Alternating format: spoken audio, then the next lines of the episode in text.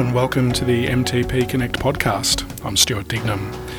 Today, we're going to look at clinical trials as an important export industry for Australia and how a new initiative from the Australian Government could help grow it even further. The Department of Industry, Innovation and Science has just opened the second round of their SME Export Hubs initiative. Grants of up to 1.5 million are on offer. They're aimed at supporting SMEs with projects to boost export capacity. And in the MTP sector, there is no doubt that opportunities exist in clinical trials. Our recent sector competitiveness plan identified the strengthening of Australia as a clinical trials destination as one of the seven key sector priorities. We've got the scientists, the clinicians, the healthcare professionals, We've got the infrastructure, we've got the ethnically diverse patient population, and of course, we've got the efficient approvals and regulatory system. And because of all that, international medtech, biotech, and pharma companies are already contributing around a billion dollars a year to the Australian economy. But the scope to grow that number is significant, and the SME Export Hub initiative could help. So, is Australia really a global leader in conducting clinical trials?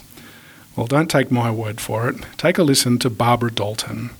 She is Vice President of Worldwide Business Development at Pfizer and Senior Managing Partner of Pfizer Ventures, based in New York City. Her purview is the world, and Australia has caught her eye. Dr. Dan Grant, our MD and CEO at MTP Connect, and I caught up with Barbara recently in Philadelphia. Pfizer Ventures is the corporate venture capital arm of Pfizer, the pharmaceutical company, and we make investments in very early stage companies um, in areas of potential strategic interest to Pfizer, either now or in the future, with an opportunity for return at the same time too. So we're both strategic and financial investors, and so that means we focus on areas that Pfizer's R&D organization is working on these days. Our world revolves around small startup companies. Uh, we're equity investors, and we work to make them successful and pass them on to the next round of financing. There's a team of uh, about six of us from Pfizer Ventures here meeting with companies and identifying potential new opportunities. But yes, uh, when you have a shingle out that says you have money to invest, a lot of people try to track you down. And your perceptions of what's going on in Australia at the moment, particularly around clinical trials?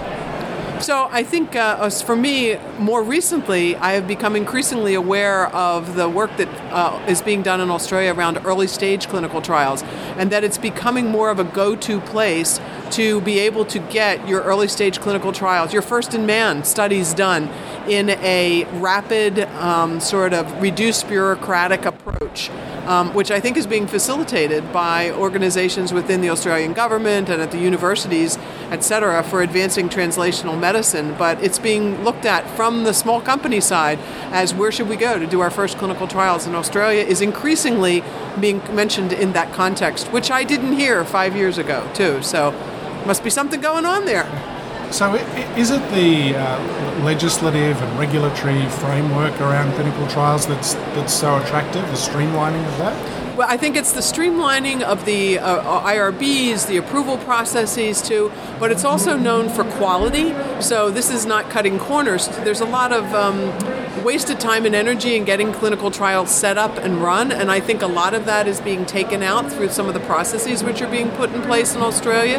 And it is known for high quality science and high quality medicine too. So people are looking at the fact that the data that would be generated in the context of Australian, you know, uh, trials initiated in Australia would be good quality data that would be acceptable throughout the rest of the world. That's what's very important. There's lots of places you can go to do clinical trials, but you need to be able to de- generate data which will be acceptable to the regulatory agencies throughout the world. You've said it really well, though, Barbara. I think that, that we are recognized as having clinical trials that deliver quality data, that is delivered quickly, um, is supported by great infrastructure, great clinical capabilities, a really willing population to do clinical trials. You know, we have somewhere in the order of 500,000 patients engaged in clinical trials each year, which is really indicating the strong support the community has.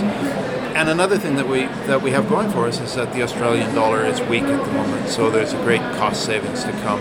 Match that with the R&D tax incentive we have for companies who are willing to come and set up an entity in, in Australia, and you can save 60% on doing clinical trial in Australia. So, you know, one of the most important things for early stage drug development is to get some um, clinical pharmacology in humans. Obviously, that's the rationale behind the safety studies and the things that are done in the phase one level. But you need to know the clinical pharmacology of your compound before you start to go into patients. And the sooner you can get that information, you'll find out if you have to go back to the chemistry bench, you know, and rejigger things in order to get the, the results you need in humans. Many times we will see um, PK activity different in different animal species. So we're never quite sure whether the humans are more like the rats or the dogs, you know, when, and you have to test them in humans to do that. And be able to get to that data faster, you know, is, is very valuable. Is very valuable, particularly for the small companies who are betting a lot on usually one or two early stage clinical trials to determine whether to go forward. And those are the companies that types of companies that Pfizer Ventures invests in.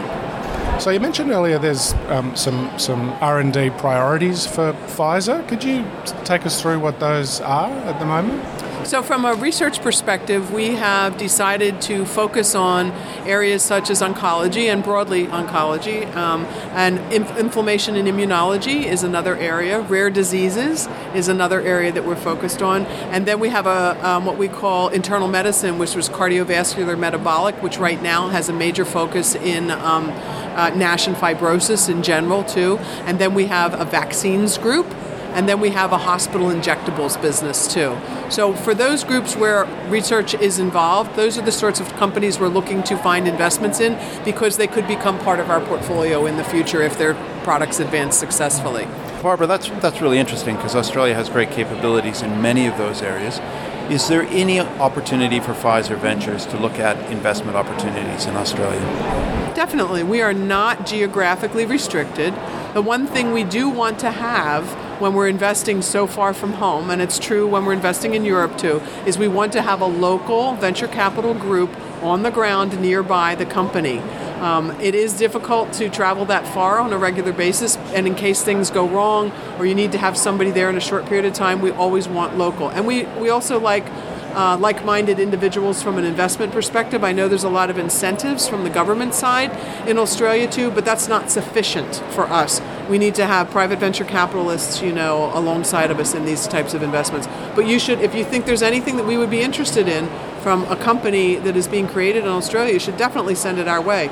We won't be doing 20% of our investments in Australia, but there's no reason for us not to consider investments in Australia. We are not geographically limited. So, uh, those priorities that you mentioned, are you finding that the, the startups and the small companies are addressing those priorities? How, how does that alignment happen with or, or, or, occur with what your priorities are? So, about 60% of all the companies in the biotech space are in oncology.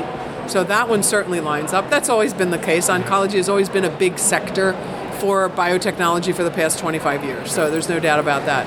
What we call internal medicine in the, in the fibrosis and, and NASH area, that's pretty much a hot topic these days too.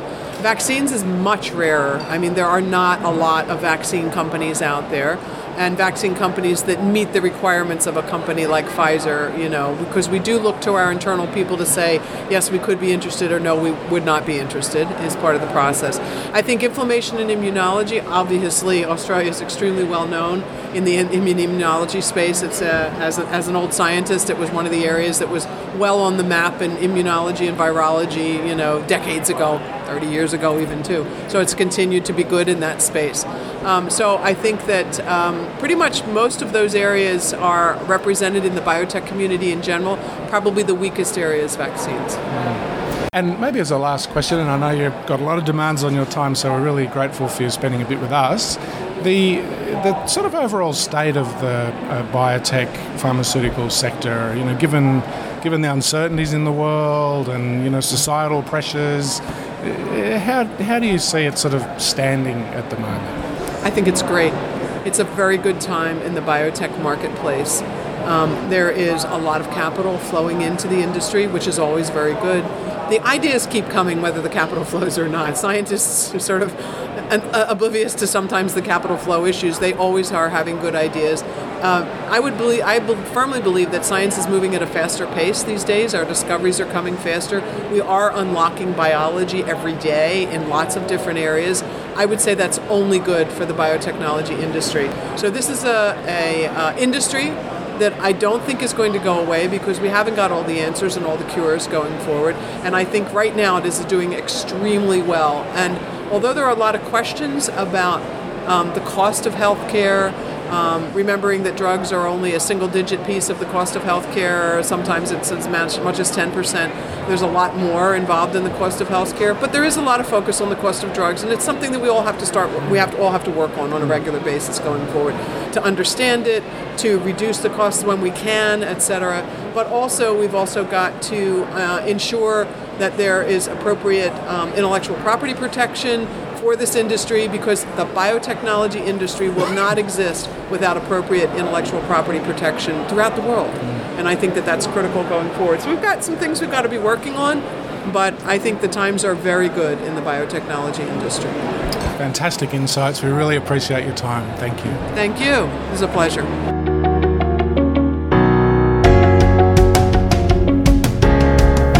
Dalton from Pfizer Ventures. We caught up with her at the recent Bio Conference in Philadelphia. And a reminder applications are now open for the SME Export Hubs initiative. If you have an idea for how to grow Australia's clinical trials exports or other initiatives in the MTP sector, then drop us a line at MTP Connect and we'll help you to develop that. Again, grants of up to $1.5 million are available. They do have to be matched and EOIs need to be in by the 19th of September. You can get more details at our website. So, thanks for joining us for this edition of the MTP Connect podcast. We'll talk to you next time.